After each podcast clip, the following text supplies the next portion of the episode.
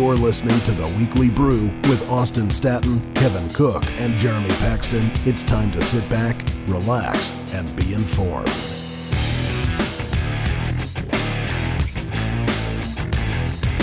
Welcome to episode 94 of the Weekly Brew Podcast. My name is Austin Staton, and I'm joined by my co host this week, Jeremy Paxton. Uh, we're going to have a great interview here in just a few moments as Kevin sits down with Jason Gay from the Wall Street Journal. Uh, they kind of dissect uh, you know, the, the, the, sports landscape as a whole, uh, kind of dive into uh, what's going on right now in Washington, D.C. with the, you know, the Redskins, uh, you know, kind of the disappointment they've had in the last few weeks with both the hockey and NBA seasons coming to an end for the city. but they also get into some really interesting discussion with the Houston Houston Rockets, specifically James Harden, whether or not he's a good fit for the city. But uh, Jason Gay, great interview. He also provides some insights on the sports media landscape and kind of gives uh, Kevin some mentoring advice, if you will. Uh, but he has a great book out called Little Victories, and you can also follow him on Twitter at Jason Gay, and he's a great reporter for the Wall Street Journal. Uh, but Jeremy, kind of some big news broke on Saturday morning, and that's uh, Dallas Keuchel the Astros ace Cy Young winner from 2015, uh, probably one of the leading candidates for the Cy Young Award in 2017. He's out with a pinched nerve. Yeah, pinched nerve in the neck. It looks like he's only going to miss one start, but as you know about pinched nerves in the neck, uh, you know they can be more serious than they appear initially. And I'm kind of wondering, is it worth it for him uh, to keep playing now, or maybe just maybe sit this one out and wait till he's fully healthy so that he doesn't have this issue in the fall? Yeah, so uh, obviously the Astros want to look at the long-term success of Dallas Keuchel, specifically when they get into the playoffs in October, uh, considering, or I guess hoping that they continue on the hot streak that they are currently on. But Dallas Keuchel is placed on the 10-day DL because of a pinched nerve in his neck. Uh, Astros do expect him to return Saturday against the Orioles. Uh, Brian McTaggart and Jake Kaplan were the first to report the news, but uh, Keuchel said that he first felt the pinched nerve when he woke up on Wednesday, the morning after his start in Miami, and uh, he he told the team on the flight home, which is I don't know, kind of encouraging that he actually spoke up about the injury, considering last year in 2016 he had some inflammation in his shoulder, uh, didn't pitch as well you know he, has got that bulldog mentality where he's he wants to make every start and uh, it's good that he finally did step up because i think he realized that if left unchecked this could be an injury that lasts for a while yeah no i mean no kidding pinch nerves are nothing to mess around with but i think this sort of begs the bigger question about sports injuries and self-reporting. I remember uh, earlier this week. Uh, Gisele, Tom Brady's wife, had mentioned something about him getting concussions and not reporting them to the Patriots. And then later on, we read that Drew Brees had some comments about self reporting and injuries. And he said, well, w- within the context of concussions in the NFL, he said it's a quote unquote gray area. So I think that this is a, a really interesting phenomenon with guys who you know what what influences their decision to self report or not because it seems like some guys go for a while and to their detriment and definitely to the detriment of the team well, I uh, we'll we'll get into the NFL subject in just a moment, but I, I do see your point. I, I I think the NFL it's a little bit different than Major League Baseball because of guaranteed contracts. Baseball, basketball, you have those guaranteed contracts, whereas in the NFL, uh, you you have some contracts that are structured that you only get paid for the amount of games that you play. So I think in in those cases, I think some of those athletes are incentivized uh, to you know to jump into that. But we'll get into that here in just a moment. But uh, really quickly, I want to play you some audio from AJ Hinch on his pregame press conference on on Saturday morning. He said that the Astros feel like they're having everything in control and that uh, every team has to go through injury issues like this. It's never never good when you, you lose one of your best players or best pitchers, and and he's got to he's got to take a step back. But uh, you know we feel like we have everything under control. We're going to do what's best for him, what's best for our team, and and uh, and put him on the DL. So it's it's unfortunate. It goes through every every team has to deal with something like this at some point in the season. Sometimes more than once with, with different players, but uh, it's the nature of the business. So again, big news for the Houston Astros is Dallas Keuchel is placed on the 10 day DL, and we kind of hope it's just 10 days, uh, but ultimately his health is the uh, the most important thing. But uh, the Astros are eight and one in his nine starts this season. He leads the AL and wins ERA, second in WHIP, innings pitch, and batting average against. Uh, he's been uh, lights out this year, and it's been very encouraging for the Astros fans. I think that's a big part of the reason why they are sitting in first place right now with the best record in the American League. But Brad Peacock will start Monday in place of Keuchel as the Astros take on the Tigers. And uh, left-handed pitcher Ashur Tolliver is taking his spot in the 25 man rotation and uh, or 25 man roster. And I think this is kind of significant because he's a left handed pitcher uh, out of the bullpen. And uh, right now, Tony Sipp is the only guy that the Astros have uh, from the you know coming out of the bullpen as a lefty. So potentially, uh, you know, if Tolliver plays well, then I, I, I, think we could see the Astros maybe not focus on a left-handed relief pitcher uh, at the trade deadline. So I think this is kind of a big uh, tryout essentially for Tolliver. But he's currently two and zero oh on the season with a two point seven zero ERA and ten appearances uh, this season with the AAA affiliate Fresno Grizzlies. Uh, he's pitched thirteen point one innings, fanned twelve batters, but has walked ten while allowing four runs on seven hits. I think the number that strikes me immediately is his walks. I think uh, issuing ten walks and only 12 strikeouts is a little bit concerning. It's it's nearly one walk per inning. I think that you've got to be a little concerned about that. Uh, you know, if you're getting in those high leverage situations in the uh, in, in, the bullpen, but we'll see. Uh, ultimately, Dallas Keuchel needs to come back healthy. Yeah, no, I, I completely agree. I, I don't think um, the Astros have, when we talk about playoffs, when we talk about um, you know the pennant and all that stuff with the Astros in the conversation, I don't think that we can have that without Dallas Keuchel healthy. So I think whatever he need, whatever he does, he needs to take the team's long term, not only his health, but the health of the team going into the rest of the season into consideration when he talks about coming back. Yeah, and I, I think for the Astros uh, this season, your your concerns were with the pitching staff specifically were can Keuchel get back to normal? His 2015 numbers so far, yes, he's done that.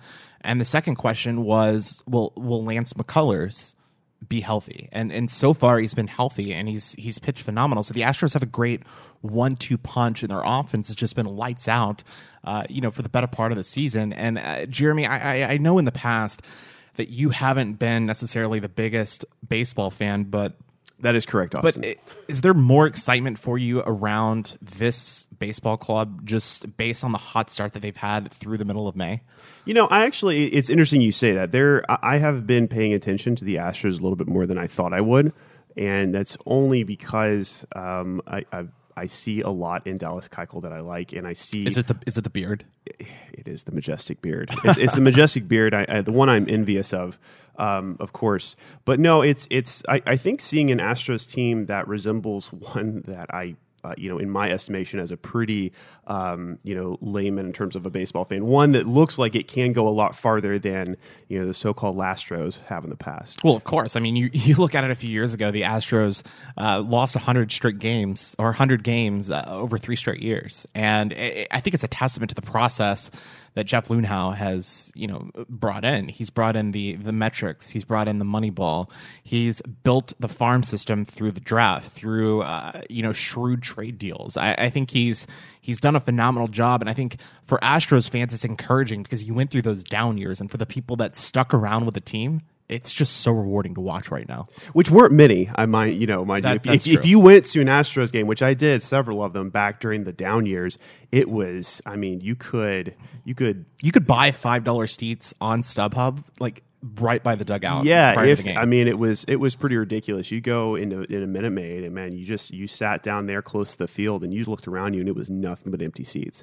Um, that has completely turned around. Of course, you know there are going to be games where there's not a whole lot. You know, attendance is, right. is not is not great. Midweek, midweek, games against lousy opponents. Yeah, exactly. But that's I mean, but that's the MLB in general. Right. So I would you know this is this is a, a fantastic team. I, but I do think that Dallas Keuchel is the ingredient that they're going to need to keep going, uh, especially in the playoffs yeah, we'll see if uh, what Brad Peacock can do on Monday night against the Tigers. But uh, kind of bouncing back to what you had brought up a few moments ago, Tom Brady, uh, you know, not necessarily self-reporting those injuries. It seemed like uh, you know we don't have the audio right now, but uh, Gisele Bündchen was on CBS, I believe. What what is it? Good Morning America, CBS today. I don't I don't know what their morning show is called, uh, but yeah, she, she, had some comments, and it was essentially, uh, you know, she was asked a question: Do you want Tom to retire because you know he's he's he's getting up there in age, forty years old, but he's still playing at an MVP caliber level uh, at the quarterback position. And then she just kind of dropped the bombshell out of nowhere. It wasn't prompted about him potentially suffering multiple concussions. And does that concern you as a fan of the Patriots, a fan of the NFL, if Tom Brady isn't reporting these concussions? And keep in mind, it, it, recently the NFL did put in place that if you don't report these concussions, you can be fined hundreds of thousands of dollars as a franchise and potentially lose draft picks, which I think as an NFL franchise is probably more important than losing the money. Yeah, I think it's. I think Gisele probably. Um, I think the the term in the media is that she misspoke. Um, she probably looking back would not have said anything about concussions and Tom Brady. But yeah, I mean, I, I think I looked at what Drew Brees said, and he said it's sort of, sort of a gray area. Um, for, for NFL players, you know, there's and there's definitely this, as you said earlier, an incentive to not report. But I think as we're learning longer and longer we go on, we see some of these NFL greats suffer from horrible, debilitating neurological problems as they get older. And you know, I, I wonder if the system is just such a point where, um, you know, where these guys, no matter what, won't report. I wonder if it's kind of broken, you know, so to speak. And I wonder if um, sort of the larger culture around football needs not just, you know, the changes that have been made up until now. I just don't know if they're enough to prevent this kind of stuff. Yeah, I, I, I don't know. I think time will tell. I, I really wish that you know, some of these players would look at their long term health, uh, you know, in all sports. And that's why I have to tip my cap to uh, Dallas Keuchel for at least, you know, speaking up about this injury that he says he's, I guess it's not really an injury. He just woke up with a, a pinched nerve. And, you know, that happens at times. I think I've woken up with a pinched nerve uh, at times just from sleeping wrong. And obviously, baseball does have a history of uh, crazy injuries. I think it was what Sammy Sosa back in the day who uh, pulled a muscle in his back from sneezing too hard. I mean, there's just so many ridiculous baseball injuries. But uh, it's a very fair point that you bring up about football. And there was actually a story that came out uh, this week in Fox Sports. Ken Rosenthal actually published it and it was discussing uh, the surge in i guess youth participating in little league baseball and baseball as a whole. It, it, and i'm kind of curious this is like the first time that this has happened in, in a long time. I think uh, the narrative for the longest time has been uh, youth are playing basketball they're playing football they're playing flag football uh, but in, in terms of baseball, it's just kind of a dying sport. But numbers that were released uh, show that uh, over three year period, uh, there's been an annual growth of 6.5% in casual participation of baseball, and it's gone up from 18.1% uh, in 2015 to 2016. So, uh, participation in baseball is rising. And, and I'm curious, Jeremy, does this have to do with concussion issues um, in football, or is it just, you know, young players like, uh, Carlos Correa, uh, you know, uh, Mike Trout, who are just, I don't know, captivating some of these youth athletes. I, I mean, I can't see how it wouldn't have to do, wouldn't have something to do with the decline in youth football participation. Um, it, it, you know, I, I was reading, reading an article from from Forbes here not too long ago where it just talked about how the the concussion issue is definitely influencing parental decisions on what sports their kids can and cannot play.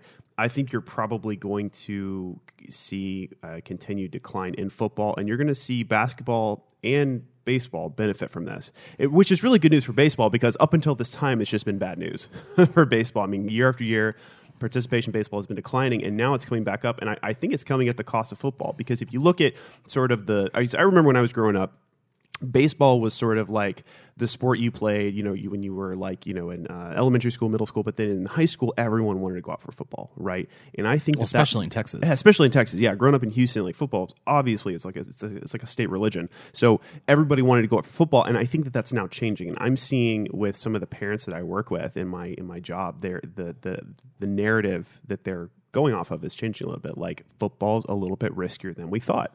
So maybe we try baseball, maybe we, we try basketball, maybe we try soccer, which is arguably not much safer than football. And I, I, well, that's that's a very interesting point because I think a lot of a lot of parents start their kids playing soccer, and, and eh, I think they have this false sense of security that soccer or soccer is a safer sport because the kids are you know just running around. But the issue comes in when they get a little bit older and start heading the ball. Yeah, they start heading the ball, and um, there have been at least a few studies that have linked heading. Uh, especially in young kids with brain changes later on. So it's I don't think it's a safer alternative. I, I think eventually though, what's probably going to happen there will be I think a bottom that football hits. There's always going to be some people that want to play football, but I think that the sport as we know it is going to change, and I think that the Tom Brady issue you know, underreporting. Can Tom Brady like ever stay out of the news? I, I mean, I, seriously, it was Deflategate. Now it's now it's a concussions, and now it's uh, you know him sponsoring Aston Martin. I was about I to mean, say, yeah, he just signed some. I mean, I, I see. A, I was seeing, looking at a picture of him a few minutes ago. Him sitting on an Aston Martin. I mean, that is he is the goat. I mean, without a doubt. That, but that being said, though, I mean, I don't know how much longer this party can last for football. Yeah, So- it- it- I say that as a fan. Well, I I, say mean, that as a fan. we've we've discussed this numerous times on the show, so we're not going to you know continue to, uh, to to dive into the subject. But uh, very fascinating, and uh, you know we kind of went all over the place there with Dallas Keuchel, Drew Brees, Tom Brady, and then of course the Little League baseball. But yeah, I I, I was very passionate about Little League baseball growing up. Uh, I think that one thing that is uh, very important is if you can capture those youth and you know get them invested in the game at a year at an early age. And I think what what is happening right now in baseball is you've got so many young stars. Uh, you know, just look at the Cubs. They've got you know uh, so many young stars led by uh, you know Kris Bryant. We've got uh, Francisco Lindor up in Cleveland, Carlos Correa, Alex Bregman, Jose Altuve, all young guys that are energetic. And I think that uh, you know maybe youth can look up to those guys as examples. And uh, obviously, it's you're not going to have as many sustained injuries as you do in football, but very fascinating stuff. But we're actually going to jump into the the interview real quick with uh, Jason Gay from the Wall Street Journal. And again, Kevin Cook sits down with Jason, uh, who has a uh, uh, you know a book out that called Little Victory. So make sure to check that out on Amazon. Uh, but I, I hope that you do like the interview. It's going to discuss uh, you know, kind of the sports landscape as a whole, sports media business, and also a little bit on the uh, the Rockets and uh, you know James Harden versus John Wall, that that sort of thing. So I think you're really going to enjoy that conversation. Uh, but before we actually jump into that interview, I want to remind you that you can follow our social media platforms. Just search Weekly Brewcast on Facebook, Twitter, Instagram, and YouTube. You can also subscribe to our website at weeklybrewcast.com. We've been posting a lot of great content on there over the last few weeks. Uh, really, you should make that part of your daily visit. Uh, you know, each morning when you wake up. So highly recommend that. But uh, without further ado, let's get into the Jason Gay interview. It's time to sit back, relax, and be informed. You're listening to the Weekly Brew. And now we welcome into the Weekly Brew podcast Jason Gay of the Wall Street Journal, uh, who, who I heard, and I really wanted to reach out to you because I heard you on the Bill Simmons podcast talking with Bryan Curtis about something we've been kind of kicking around on the show. But of course, uh, you're a respected columnist, I think a very funny one as well. Uh, you actually.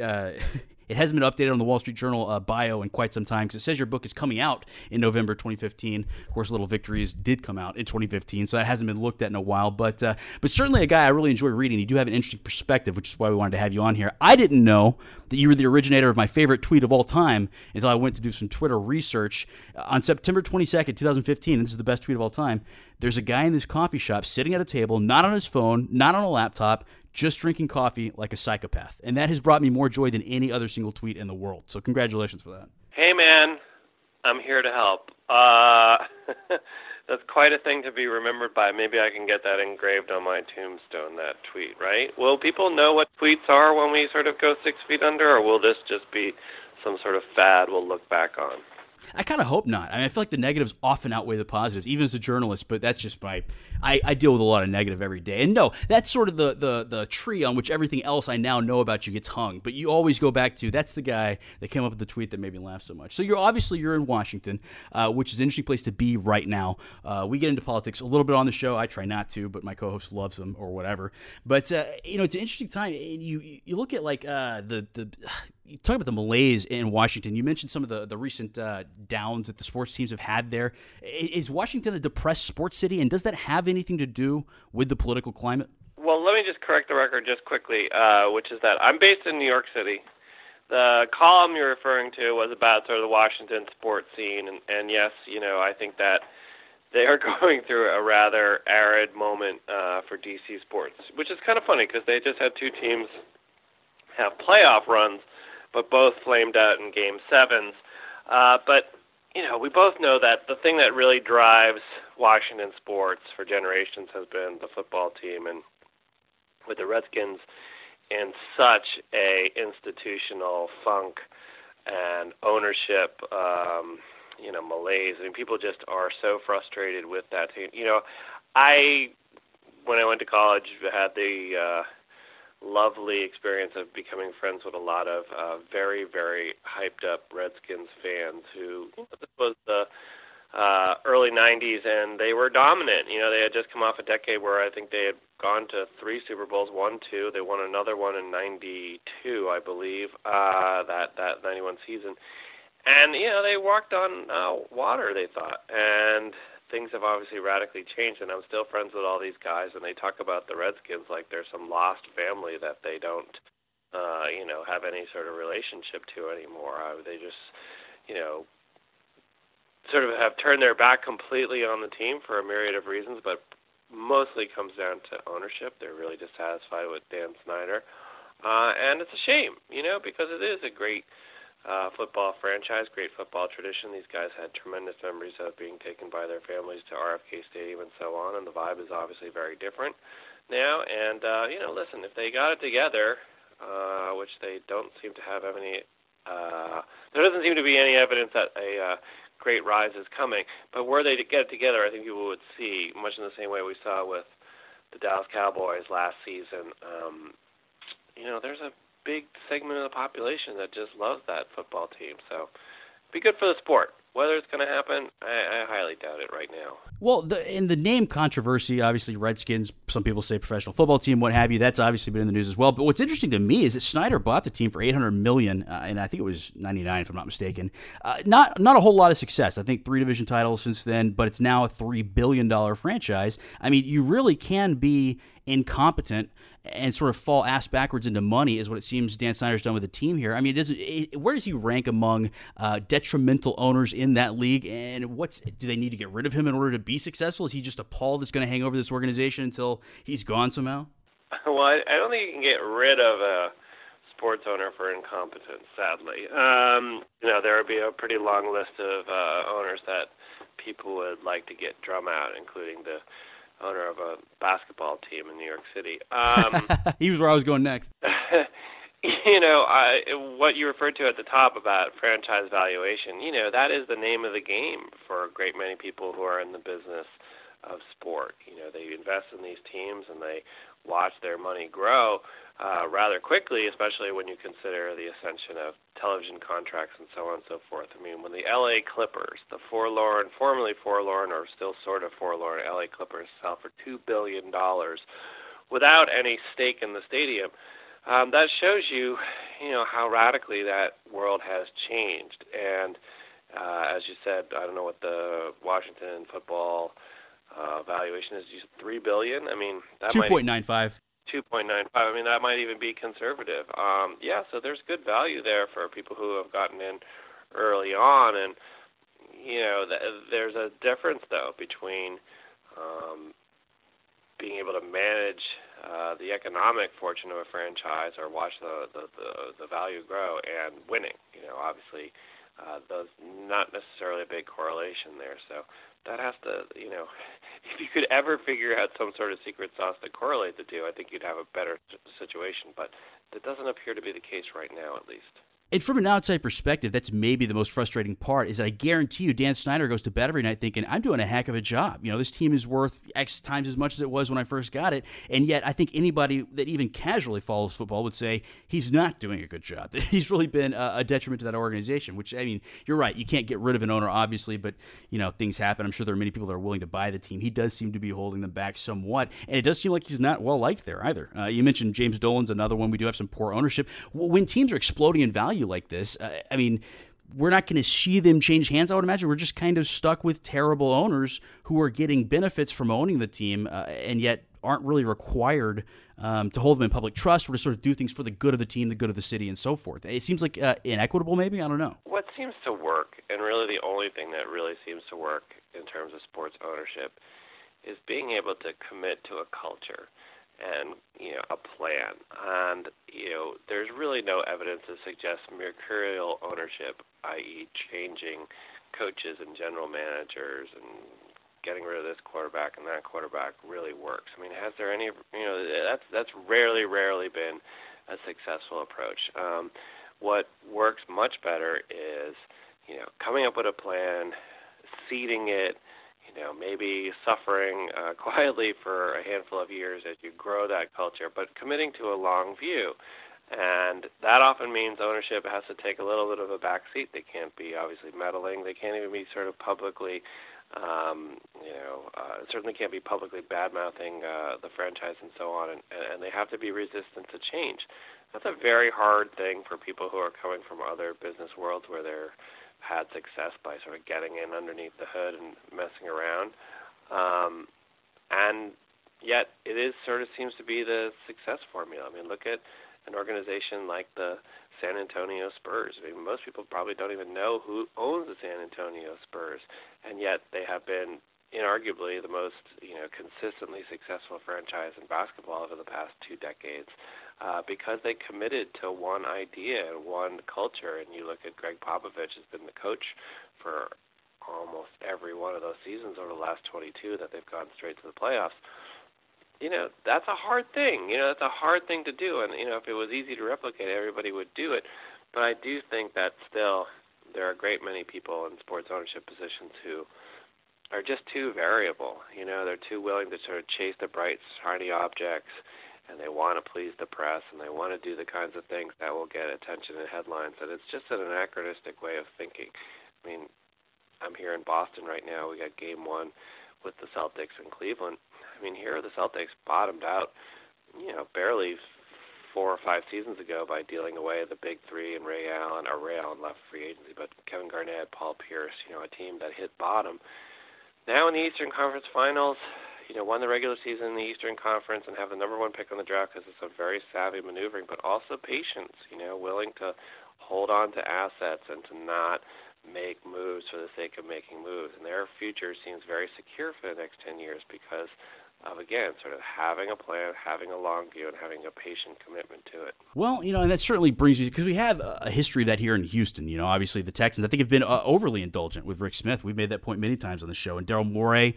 one of the longest tenured GMs in the league now, I believe, after you know the many firings and shufflings and so forth that have gone on. So if that's if that's your key to success, I'm pretty happy with what's going on here in Houston, even though it's occasionally frustrating. Let me ask you. I, I, I don't want to interrupt, but I want to ask you a little bit about the Rockets because I'm, I'm glad to have so, you know, I'm I'm I'm uh, I what we say a casual admirer of the Rockets. You know, I sort of was a little dubious on the philosophy, but over time it's won me over, and clearly they know what they're doing with regard to you know putting a team together. Um, obviously, that was not an optimal uh, game six for Houston a couple of days ago, but um, I keep seeing these little references to, you know, saggy ticket sales, one dollar beer night, you know, not all the butts in the seats. Like, is first of all, I never know whether or not that's 100% true, but but if it is true, why is there a little bit of a um, problem generating enthusiasm for the Rockets? Because they're a wildly fun team.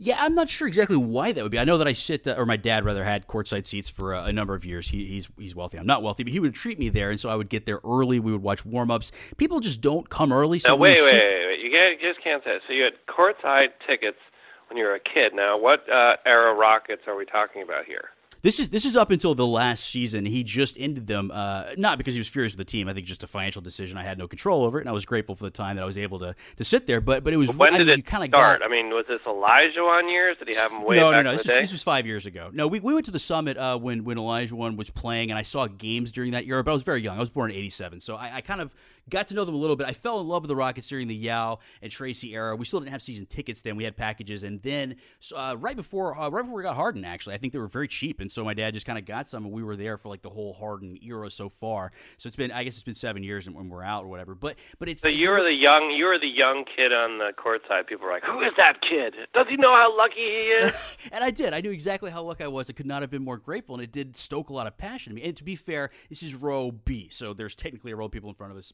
Floor seats, not courtside seats, but certainly visible on television. And my friends were, were really enthused. Is it as that, good as everyone says it is? Is it just like better. a completely different experience? It's better than everyone says It's- it. it's Why? What makes it so great? I would say if you're going to buy like a package of like six games or whatever, it would be better to just have that one experience where you take someone else who's maybe not expecting it, you sit courtside, and the players are just you hear every word they say to each other. It's like a whole different experience. Bill Simmons talks about this too a lot. He's um uh, you know a, a mentor, a role model of mine, I guess is, is more accurate. But uh but he, I mean, I, I agree with him. It's it's a, it's a it's an immersive experience that it's not like if you're you know eight rows back, even ten rows back, and you feel like you're part of uh, the spectacle a little bit. And really, you are because you're on television. So, but the spectacle. I mean, I've been to other towns. Uh, Toyota Center is um, quieter, uh, a little more docile. I feel like people are wandering out more than Oklahoma City, maybe, or more than you know, at Oracle Arena. Like there are much better places. I just it seems tepid uh, sometimes, and I'm not sure what you can point to except late arriving. Traffic is terrible in this city. There are other uh, other things to do, and I think that James Harden is not the most um, relatable or likable superstar, and so he wouldn't necessarily have the draw that maybe a Steph Curry would or a LeBron might. Let's talk about that for a second, because Harden's an inter- I mean, is it that he's like?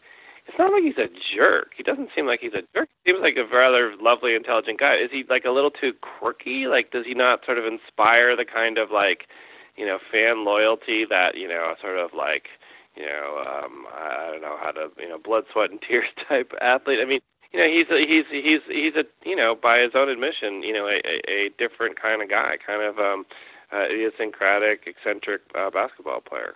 And I would say that to me personally, I love that. I love guys that stand out and are a little bit different. I perceive him as being quiet and thoughtful. Um, is kind of not not boisterous or rambunctious, but but I would say that there are a large number of people in the city who find that to be more standoffish, more cold, and just can't get fired up about the guy and take you know vicarious joy in his successes the same way they would if the guy were a little more bubbly, or even if he were maybe a little more mean. You see that too. So he's just kind of hard to hard to access. I feel like, and, and there've been articles I think that have humanized him a bit. I don't know if that'll change the long run though, because he seems to like uh, things to kind of be that way. And it's sort of even the nature of his playing. I mean, he's not a guy who is necessarily like you know you take Russell Westbrook, who you know acts like every game is the invasion of Normandy. I mean, he's just like a totally different you know chemical uh, organism than uh, than Harden is, but um, you know, Harden's a pretty magical player and is, you know, revolutionary in many ways for the game. And uh, I hope Houston comes around to really appreciate what they have because it,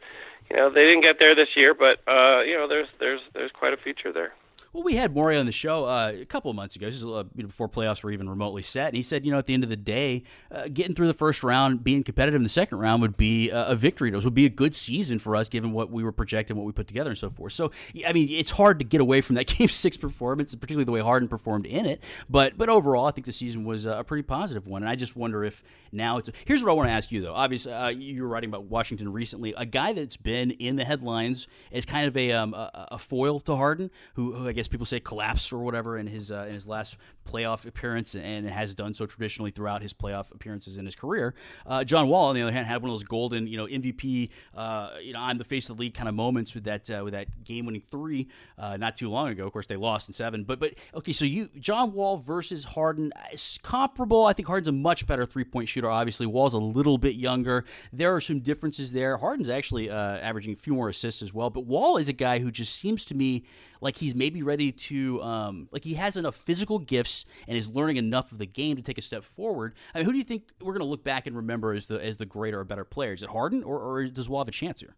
I think Wall has a chance. I think you know, standing still right now would say that Harden is you know the superior player. You know, he has a real shot at winning the MVP. Although I do think it's going to go to Westbrook. Um, while you know, I don't know if he's had a top five MVP type season yet. Um, you know, they are stylistically different players. Wall's more of an end to end player. Harden is more of a set offense kind of guy, but you know, fluid. Wall better defender. Um, you know, if if I had to pick one, of course I'd pick Harden right now. But I do think that Wall has this upside, and he has the other thing, which is that he has a tremendous, um, potentially top 10, top 15 player in Bradley Beal playing with him uh, who has uh, shown his own flashes of sort of MVP caliber type talent. So um, that's a tremendous asset too. So you know, I think a lot of people will be watching to see how that team develops over time. They were fun. Um, they really, really underperformed in that game seven fourth quarter, but they were competitive for three quarters of it. I mean, they were there. They were there. It was up by one at halftime. So it's not as if they completely laid an egg in the way that your lovely Rockets did. Yeah, it could not have been worse, honestly. And we are still we're still figuring out how to cope with that and get through it, and still love the team and so forth. But uh, kind of a final uh, a topic or, or, idea here. You know, obviously uh, we've been kind of talking about on the show. I, am a relatively young guy. I'm about to be 30 uh, in the summer. Uh, I've only been doing sports writing. Man, for, I'm telling you, like I see your sunset. 30 is not young anymore, man. You got to start making moves. You know. I figure if I say it enough, though, it'll stick in people's heads. Like, oh yeah, 30 is kind of young. Or it's it's it's subliminal as much as anything. But, but okay. 30 30 the new 50. Haven't you heard? Good God, that's that's terrible news for me. But I got I got started late too. I taught for a or maybe it's 50 is the new 30. Okay, all right, well let's figure it out. That's much better. See, that's actually headed in the right direction. I feel good about that. But but no, I I, uh, I did some other things first, so I kind of came to this a little bit later, which I think is great because I was immature before, and I'm a little more mature and capable of being responsible and so forth now. But I'm kind of facing uh, the problems at 30 that a lot of people I know are facing at you know 22, 23 as they graduate from college, look for that first job or whatever, and they worry about you know the ESPN layoffs. Some we talked about recently, but layoffs are, are uh, an epidemic. You know, in the media industry in general. Certainly, the Chronicle had some not too too long ago.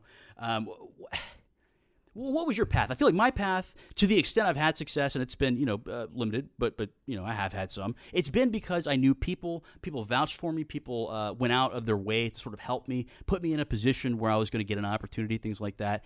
Um, what I always tell people when they ask me is like the most important thing is networking. Have people know your name, have people know your work, be friendly, get to know them so that you're top of mind if something comes up. Is that uh, what's the priority for somebody that's looking to get into this craziness uh, that's been going on in the sports media landscape?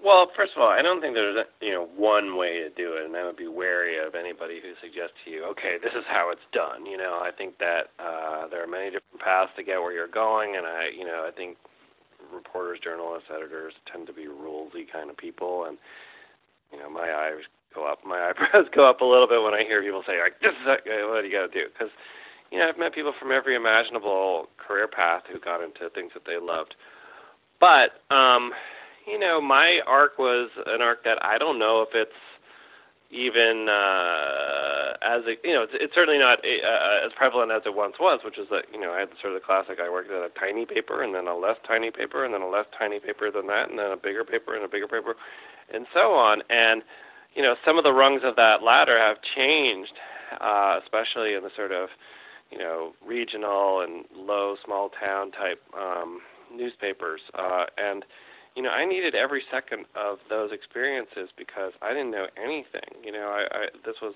like school for me, and I had the benefit of tremendous editors along the way. I had to be taught everything, um, and you know, I think those skills and that experience is incredibly important. And having that kind of formative experience somewhere along the way, I think, is really good. I think that if you can find it. Um, in an environment where you have people looking over you, telling you when you're screwing up, telling you uh, how to do it right, telling you know, giving you kind of the um, the backbone of an education you need. I mean, how is it any different than any other job in that way? You really want to have the kind of um, you know someone looking over your shoulder. Uh, that said, I do feel like there's a um, a little bit of a chicken little attitude about journalism, um, and I get a little like eye rolly about the idea like uh, journalism's cooked. I wouldn't tell a college student to be a journalist. I mean, I would tell a college student to be a journalist. Are you kidding me? If you want to do it, do it, man. You know, there's plenty of opportunity out there. You've never had more, a wider proliferation of places to work for. You've never, it's never been easier to get your voice out there. There's never been sort of more, um, you know, different kinds of media that are open to you. You know, like a reporter is no longer just a print reporter. You can be a video personality. You can go into Snapchat. You can do social media. You can do any imaginable kind of audio. You, all this kind of stuff that you know there are no boundaries or walls put up anymore. And you know the trick, of course, is figuring out how to do it enough uh, in a way that makes you a living. I mean, I think that's key. Uh, but I, I, I just again I, I hate it. I, I hear it.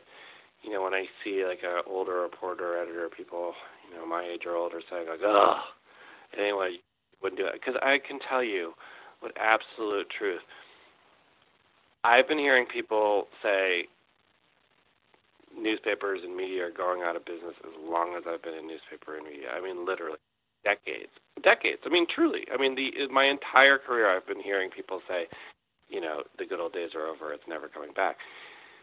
And something always happens, and somebody always finds a way. And you know, the ESPN thing, I would say, like, you know, look, the individual people who lost their jobs, it's a tough situation, and I feel for them, and I've been there literally. I know what that's like. Uh, however, you know, I cannot believe to which it's been sort of inflated into this kind of um, Rubicon moment for sports media, where it's anything but. If anything, it actually shows this rather sort of competitive environment that ESPN is now in that makes it you know need to be more nimble and makes its competitors maybe feel a little bit buoyed uh, that they can uh, you know mount serious uh, media competition to it. I think there you know again it's never optimal to see people lose jobs ever, but I do feel like there is uh, some real reason to be optimistic.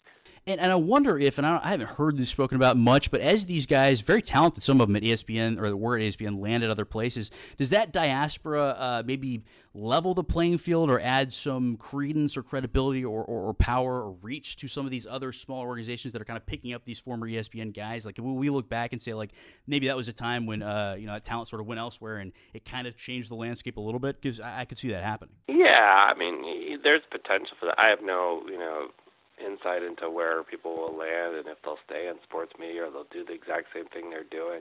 Um, I would also underline that there are a great many people who are extraordinarily gifted at sports media who don't work at ESPN and work at other places, and sometimes by their own choice. You know, they don't want to be part of that uh, environment, and um, you know they're continuing to do great work. I just feel like uh, you know I haven't noticed some sort of downtick in the quality of coverage um, given to sports in this country. We're, you know, it's still a growth business. People still care about this stuff, as goofy as it sometimes can be. Um, and there's tremendous amount of young energy uh, that is, you know, coming up with all kinds of new ways of interpreting, watching these games, which I think has added a great shot in the arm. I mean, look at, you know, we talked about basketball for a while. Look at the way basketball is now written about, covered, analyzed uh, visualized, projected, all that kind of stuff.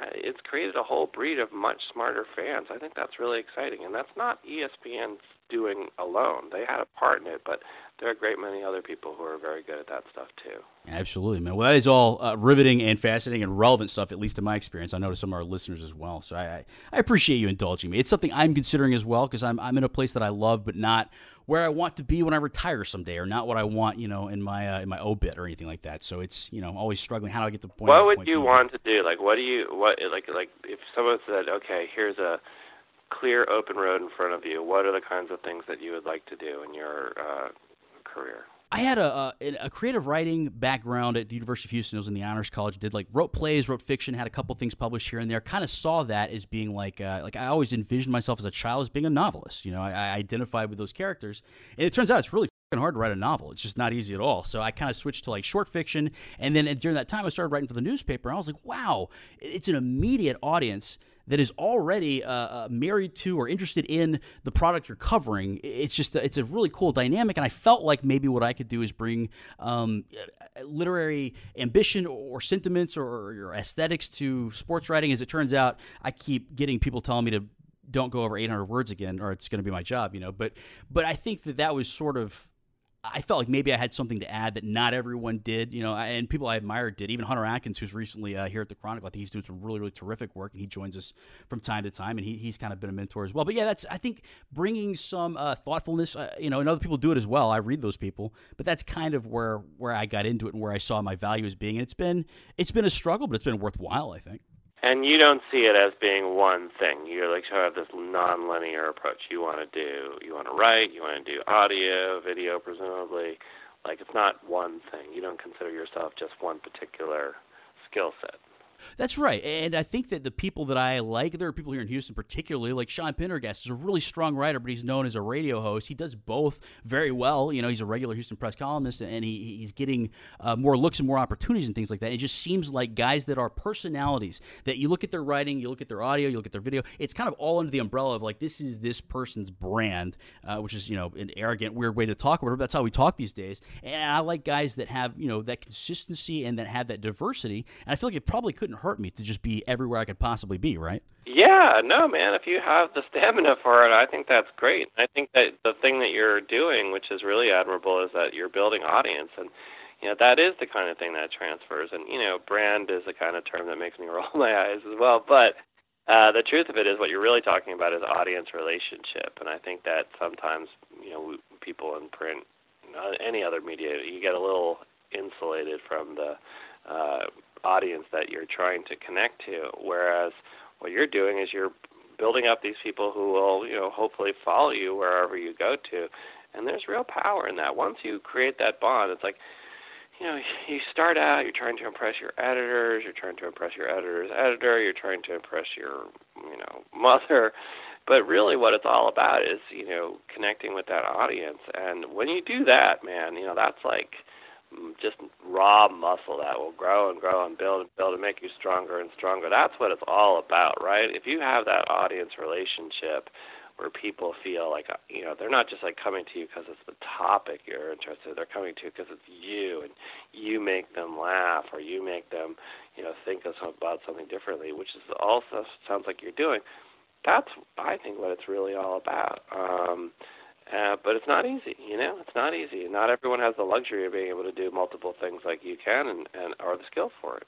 And, and also, just depending on what position you land in, you may f- find more opposition. I'm in a weird situation where I'm like my editor and my staff at the same time, so those shared responsibilities mean I have a lot of latitude, and I'm fortunate for that, and I can I can appreciate that. But I got to say, that was the most uplifting answer you could possibly have given me there. I feel much better about uh, about my place in the world than I did about 20 minutes ago, man. I appreciate that. You gotta like it. I mean, right? You gotta like it. Like it's it's sort of like a uh, uh, uh, an unbullshittable like profession, right? If you don't like it, you don't care about it, and it doesn't make you happy to work on. I'm not saying it's like all has to be silly, but I'm saying if it doesn't give you pleasure to do your job, that's going to bear out pretty quickly with readers or listeners or something like that. If you're miserable or you don't give a crap, like that, that that will reveal itself. And I, you know, this is going to sound really hokey, but like, you know, when I'm writing a column, like for me it's like doing a crossword puzzle it's fun i like to like figure out where words go and like how to make a point cogently uh you know not always successfully but like you know rearranging editing punishing my own writing like all that stuff to me it, it it brings me pleasure in the same way you know people like to cook or like to you know exercise stuff like that i like that that actual ritual and maybe that makes me a weirdo but uh, at least somewhat happy weirdo. It hopefully bears out in in the stories. Um, and it sounds like you have that. And if you have that, you know, DNA in you, I think that that's a really per- important thing because no one can sort of teach you that. You got to have it, I think. Right, I, I actually agree, and I'm I'm very flattered. it's a pretty limited sample size you've been dealing with, but uh, but I'm flattered nonetheless that uh, you see that. I, I don't know. It's uh, it's an interesting question and one worth pondering, and many more interviews to come. But I've kept you long enough, man. I appreciate your time so much. Uh, you are, of course, uh, with the Wall Street Journal, which is uh, kind of one of the gold standard papers still. I think. I mean, it's, it's a very well respected institution. I read a lot of writers from there, and and you're one of them. And I certainly would encourage all the listeners here, if they have not encountered you before, to go follow you on Twitter. what's your Twitter handle? I don't have it off the top of my head. It's just my name, uh, Jason Gay, J A S O N G A Y. And I will say the journal has a tremendous uh, literary and reporting tradition, and and uh, I am I am I am easily the greatest embarrassment in its history. that's a testament to it uh, to its quality. Then, if you're the biggest embarrassment in history, and I happen to know that's not true as well, but uh, but you are too uh, too kind and too generous, man. We appreciate the time so much, and hopefully we'll talk to you again. when We have another uh, another big pressing problem we need to work through. Awesome, man. Take care. Closing time. Great interview there by uh, Kevin as he spoke with Jason Gay from the Wall Street Journal. And of course, you can follow Jason on Twitter. Just search at Jason Gay or Jason Gay.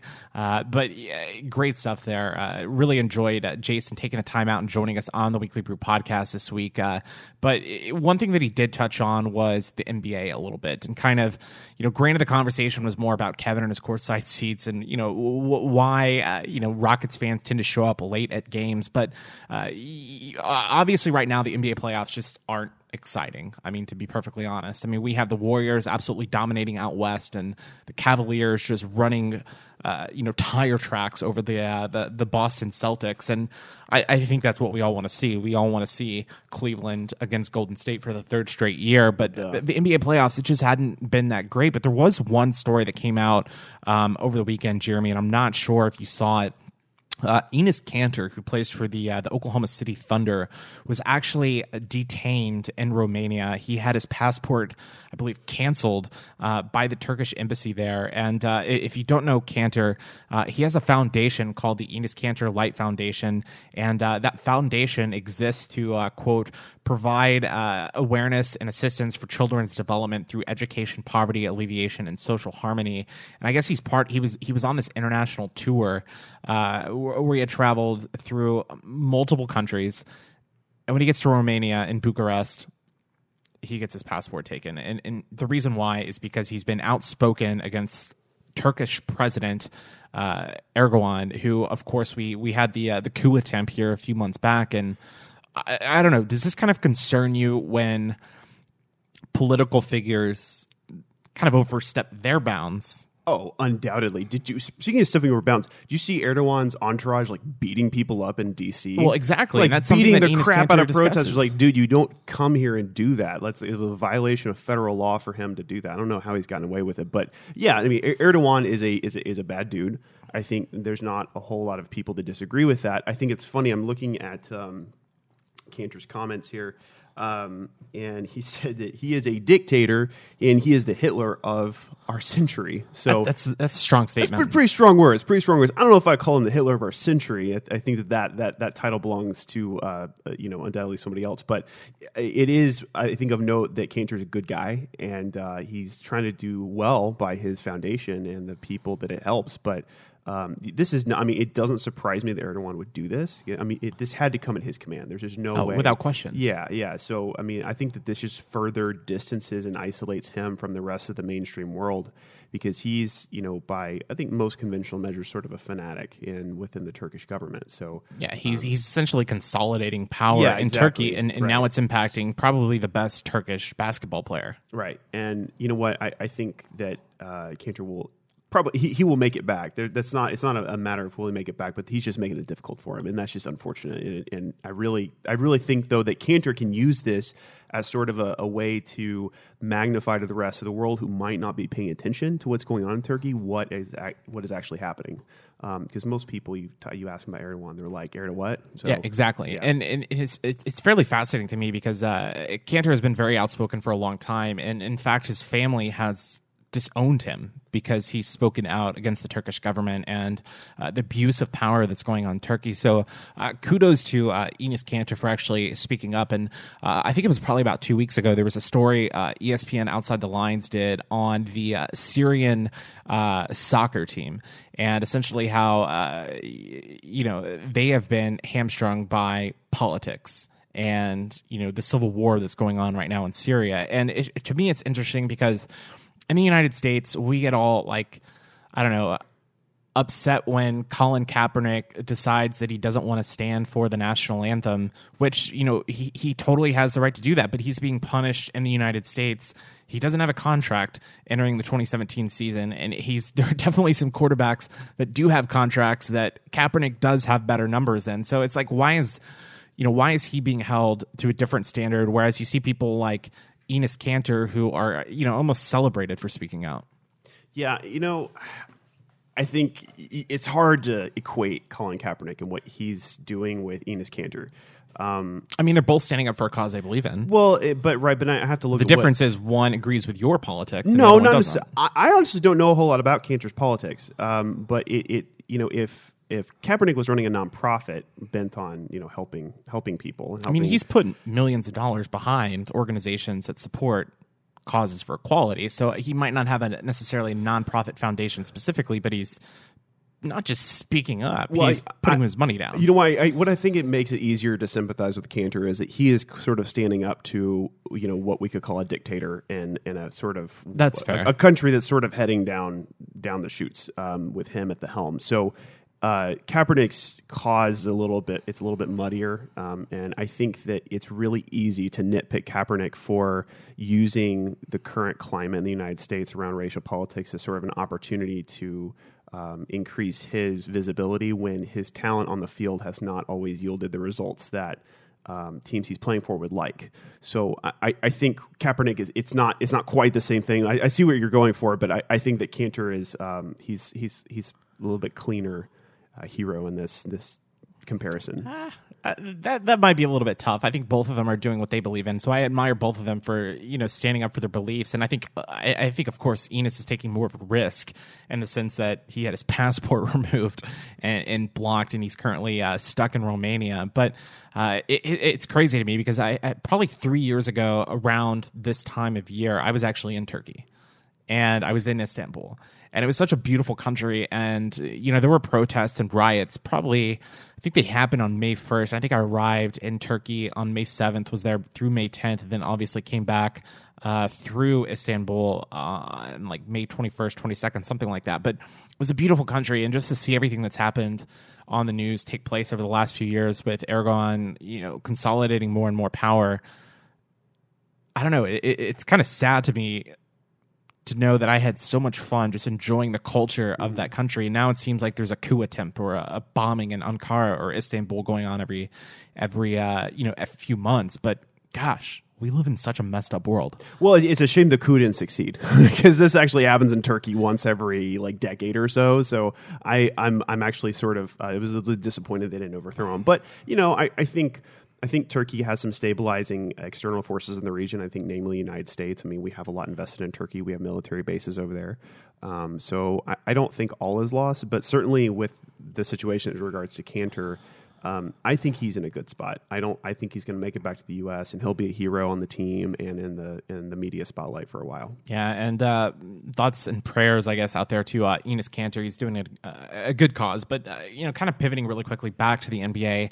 Uh, the NBA actually announced their All NBA first team this week, and uh, LeBron James, Kawhi Leonard, Anthony Davis, James Harden, and Russell Westbrook were all named to the first team. Uh, interestingly enough, James Harden was the only unanimous, unanimous, yes, unanimous, and, and to me, okay so there were uh, what was it, 100 voters or something like that. 99 people voted for LeBron James. 99 people voted for Russell Westbrook. Who? What is going through your mind? Why do you leave LeBron and Russell off your All NBA first team? I don't know. I don't know what, why you could leave Russell, but LeBron is a diva, and at least somebody stood up to him. I mean that that's kind of how I look at. Best player in the world. I agree. I agree. He is he is LeBron. He makes other people better. I think that's what makes him one of the greats right? He makes other players better around him, which I mean, he's, is he's he's arguably having the best season of his yeah, career. I know, but he's he's just LeBron. He he bothers me. So, so okay, because he bothers you he personally. bothers me. That's personally. a reason to leave him off your yes, NBA it is. He bothers me personally, and it's absolutely no. It's so uh, you're saying he's not one of the top five players in the NBA? no, he's one of the top five players in the Okay, NBA. so he should be he got on to the okay. Listen, we're, He's- we're- he's there. We're, we're, we're splitting hairs here. He he got on to the team, right? He got on to that to that roster. I'm glad that Houston has something to hold to hang its hat on. That James Harden was unanimous in that decision. That's all I care about. And I, I just anything Le- LeBron. LeBron is one of those players, and I know I'm not alone in this. I know he's one of those players that you sort of enjoy seeing kind of upset about something. Well, it, was kind of funny. On Friday night, uh, it was announced that LeBron was not a MVP finalist, and he went out that night and. The Cavs just beat the living snot out of the Boston Celtics. They were up like 41 points at halftime, won the game by, I believe, like 40 points. The game wasn't even that close. I mean, I think when LeBron gets angry, you need to put all of your money down. Your LeBron life savings- smash, yeah. Put your life savings on uh, whatever team they are playing. Uh, what was it? LeBron James from a few years ago. But, anyways, uh, to me, uh, just looking down uh, the All, All NBA second team real quick, uh, no, no big surprises. Um, no significant uh, omissions. Uh, there, were- there were a few players that uh, did not uh, make you know the All NBA team, and I, I, I think Gordon Hayward and Paul George were probably the two biggest that stuck out to me. Uh, but one of the concerns that I do have, Jeremy, with the All NBA teams is that you build this based on. Uh, an, kind of an outdated lineup. It's two forwards, a center, and two guards. I don't even think the Rockets have like a true center. I mean, can you can you really tell me that like Rudy Gobert and DeAndre Jordan are two of the do, like top fifteen players in the NBA? I mean, I, I think that you need to modify the way you vote for the All NBA team. I think you just need to have like I don't know, like uh, uh, two guards or like just just label it front court, back court. I mean, w- we live in such a, a different era now in the NBA where you, And you don't have been? a true center. Haven't we been for a long time? I mean, I mean, it- this it- whole this, the- whole era of like airing it out from the this- three point line, this- it's a new dynamic. Well, this reflects like um, the way that basketball used to be played, like before you know the revolution when the sport really took place. When you you start, I mean, this this, this harkens back to a time when you know basketball was like all white, all white players, and um, I'm not sure where you're going with this. well, you know what, what what I'm saying is that the you the- trying to make basketball great again, Jeremy? I, I absolutely what? No, whoa, whoa, whoa. That's completely inappropriate. Not where I was going at all. Um, no, I, I- I think that this this harkens back to a time when basketball was was thought of differently, right? When players weren't as flexible, when players were assigned a spot, and that's what they did. Um, I, I, mean, I talk about this as a layman. I'm not a basketball fanatic. I'm not by no means an expert, but um, no, the, the, the way that, that these players are judged should absolutely reflect the current dynamics of the sport and not some sort of formulaic or outdated. Yeah, it's like when you see these all like college football teams or all NFL teams, and you have like a fullback listed. I mean, how many teams use a fullback? How many teams just use two wide receivers? I mean, none. You see four wide, five wide. Right. Yeah, I was about I mean, say. Yeah. I, mean, I, I, think that you need to modify these ballots for the time. Uh, you know that they are actually uh, in the era that they are actually playing. But one of the interesting things about uh, all all NBA teams is that means that James Harden and John Wall are now eligible for supermax contract extensions. So just because of the way the new collective bargaining agreement works out, John Wall and James Harden could get paid, and it's going to be interesting to see uh, if Daryl Morey actually does extend the contract for James Harden, as of course you know he he did receive a contract extension last year, but now I, I believe he can get paid what sixty to seventy million more. I mean, it's a big deal uh, that both Wall and Harden uh, landed on the All NBA teams. Yeah, and that uh, you know I, I, sort of think think as a Houston fan. Is it worth it for us to do that for Harden? I mean, I, I don't. I mean, he's he, clearly one of the top five players. Oh, yeah, well, he's undoubtedly one of the top five players. But is he I'm thinking about this in the larger context of is this good for the team? Is this good for? I think it's good for a team because it shows that you're committed to him financially for a long term. So if you're trying to get a guy like Gordon Hayward, uh, you know, or a okay. Paul George, I don't. I think Paul George only goes to Los Angeles, but if you're trying to get one of those other top tier NBA players, and you could say, look, we've got James Harden locked up for six years. Like we're built for success. The only thing that we need is a second star like you to come here at Toyota Center uh, to kind of foil uh, Harden and uh, be that second star that can take over a game in a playoffs or a game six when Harden is slumping or dealing with a concussion that was unreported. Uh, who, who, knows? I mean, I, I, think a second star is what could take this team to the next level because you look at Cleveland right now. You've got Kyrie, Kevin Love, LeBron, three stars. You look at Golden State, they've got four stars. They've got Clay. They've got uh, Steph Curry.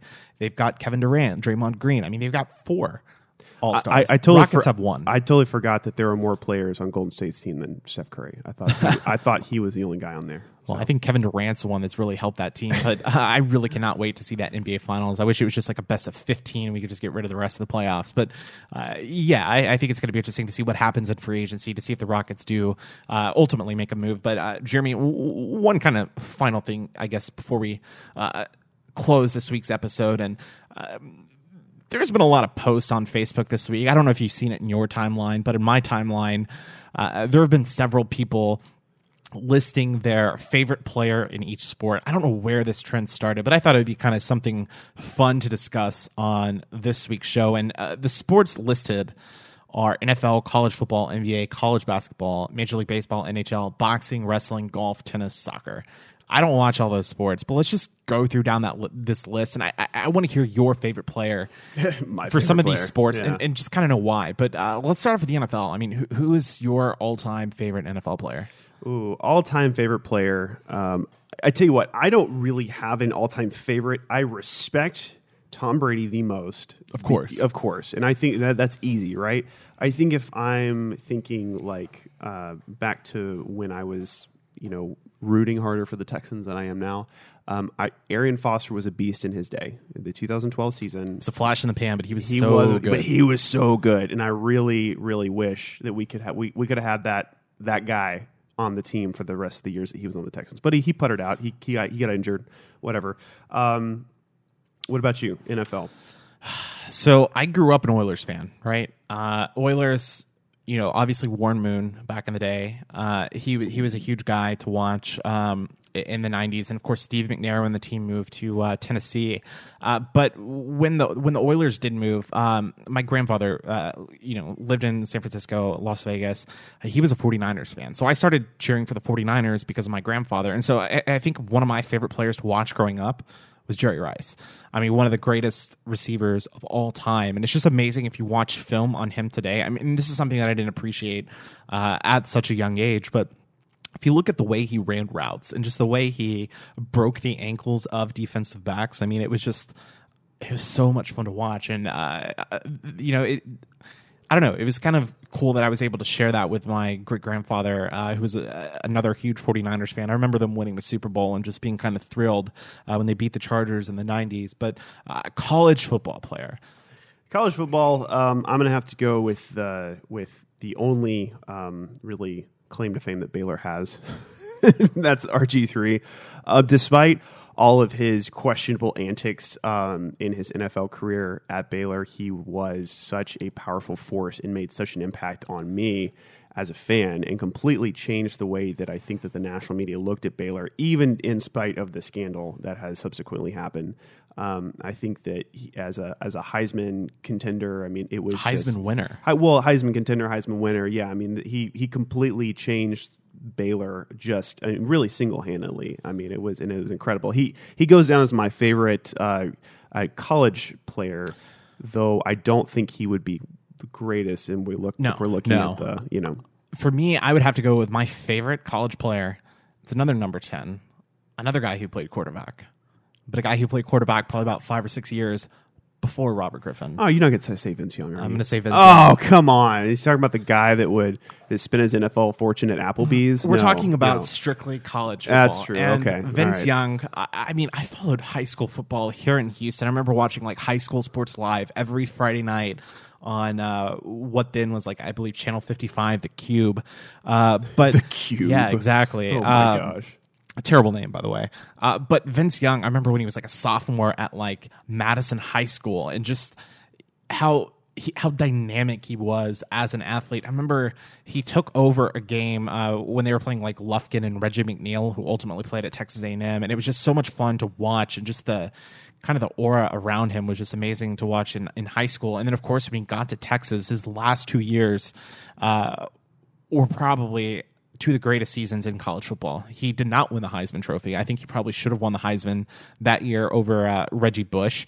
Uh, but to see what he did in the Rose Bowl for two straight years and to see how he just he was so much physically better and gifted. I don't think he had necessarily the skill set or the the the knowledge to succeed at the NFL level, but in a college game, so much fun to watch.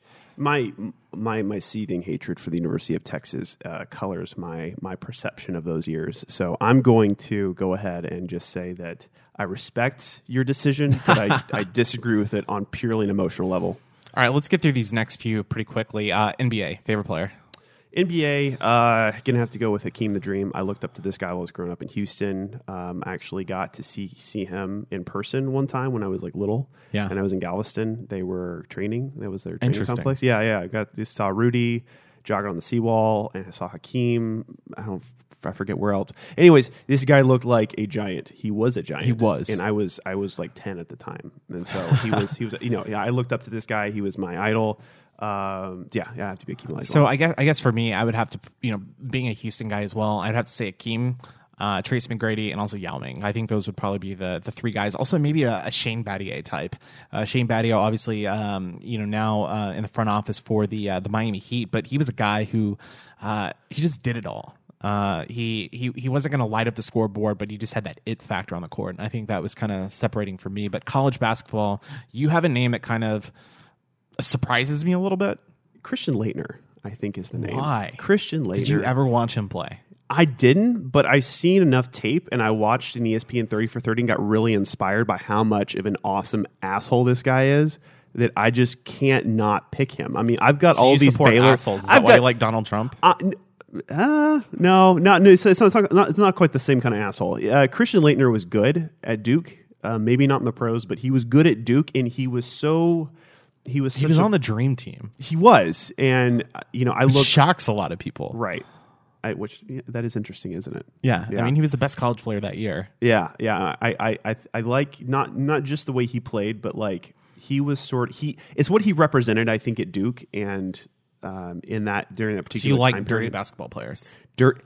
See, people call him dirty. I don't. I, I, I mean, I think he was tough. He was, you know, I, I, I'm literally, I'm going off of nothing but the ESPN 30 for 30 that I watch because I have all these Baylor players in my head that I could tell you and it'd be like, oh, well, of course you picked that. You So to how do you feel? How do you feel about Grayson Allen, Uh, Grayson Allen, the current Duke player who trips everybody? Grayson who? Yeah, exactly. So, So, it's the same I, type player. You know what? The, but I, I, I like I really like Christian Laettner. Oh, I'm, I'm just going to Okay, leave it at I, that. I'm really confused by that. If I, I'm gonna have to go with Tweety Carter. Uh, Two- of course. oh, okay, that was my next pick. Is Tweety Carter? This uh, the guy. The he was guy. like he was like five eight five nine. I had a class with Tweety Carter. All time leading scorer in high school basketball. He played high school basketball for six years because of the school that he went to. He was able to start playing varsity basketball in the seventh grade.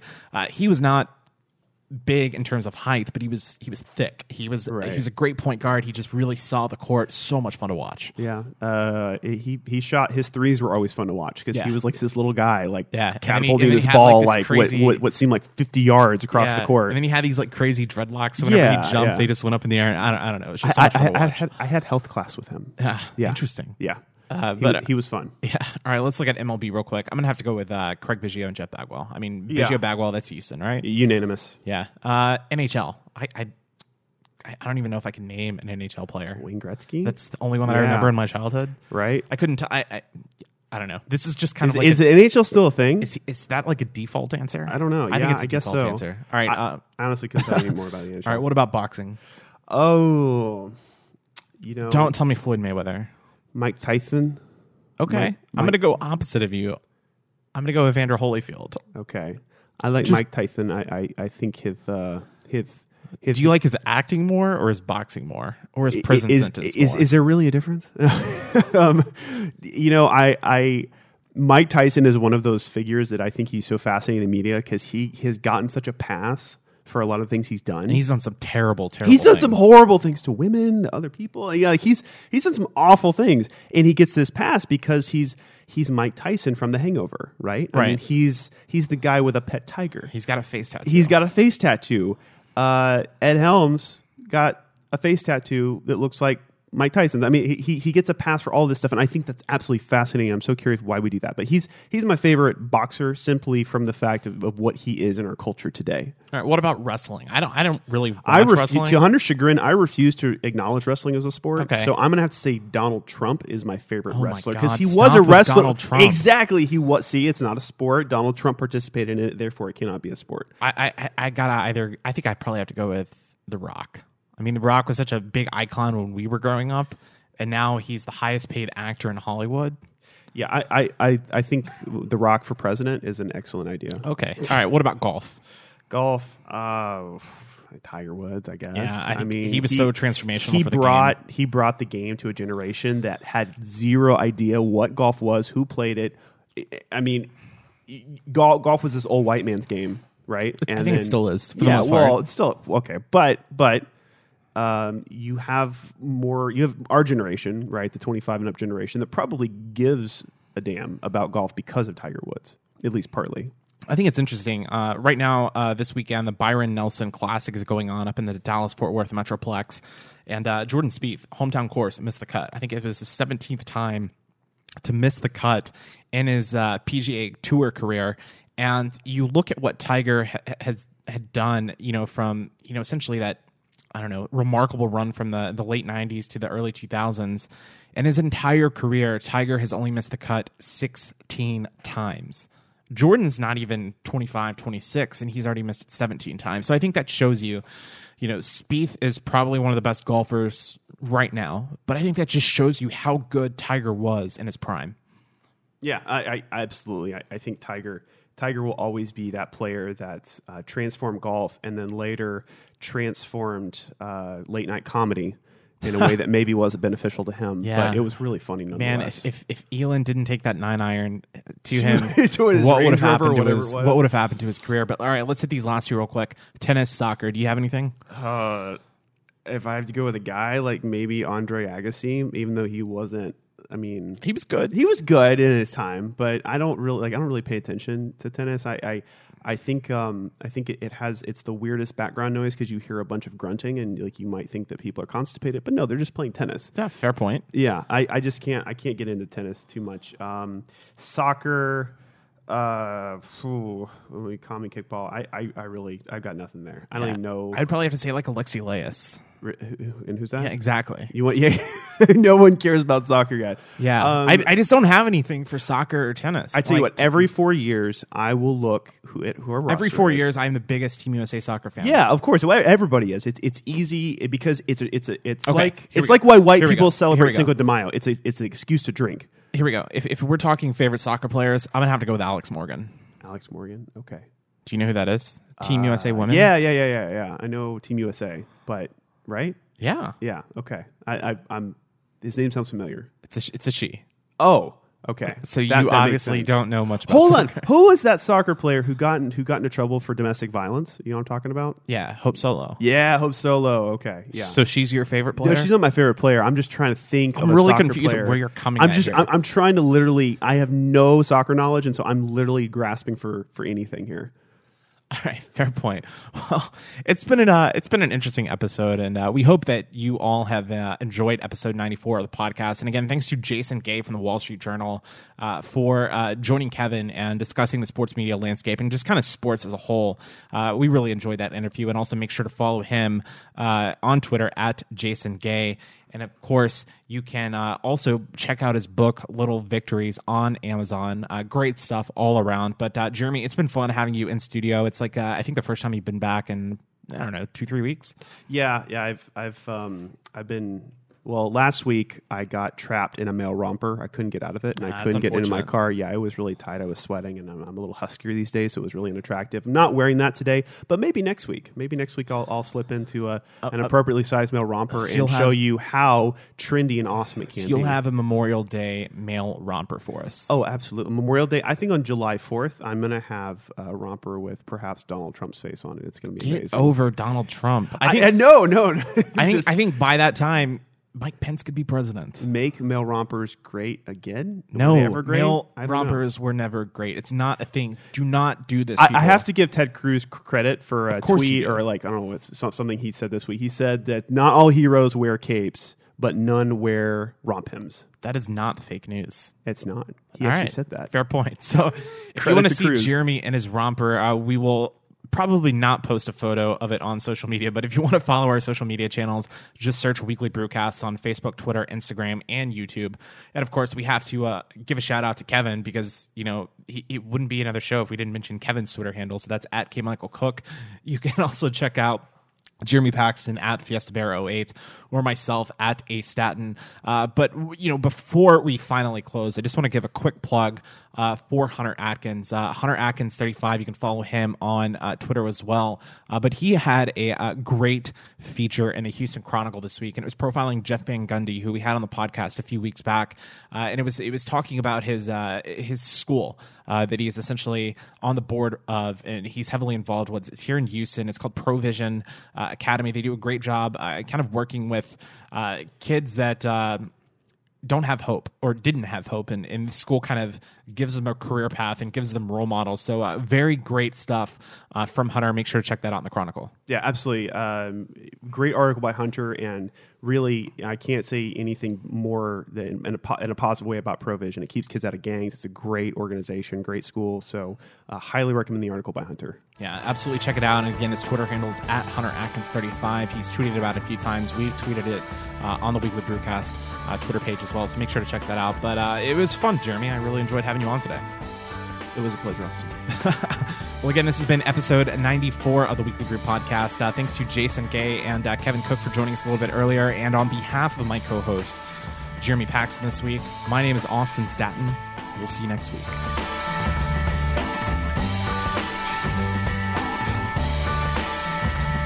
You've been listening to The Weekly Brew.